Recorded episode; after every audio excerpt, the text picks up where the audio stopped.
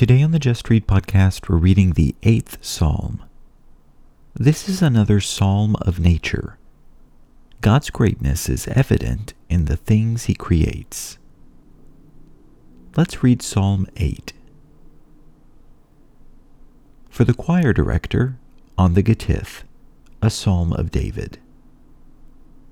O Lord, our Lord, how majestic is your name in all the earth who have displayed your splendor above the heavens. From the mouth of infants and nursing babes, you have established strength because of your adversaries, to make the enemy and the revengeful cease. When I consider your heavens, the work of your fingers, the moon and the stars which you have ordained, what is man that you take thought of him, and the Son of Man that you care for him? Yet you have made him a little lower than God, and you crown him with glory and majesty. You make him to rule over the works of your hands.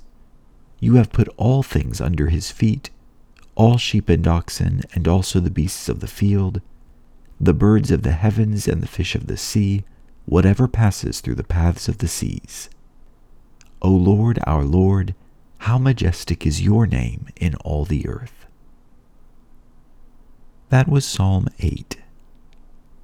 Despite all of the impressive and glorious things God created, He sees fit to give attention to humanity.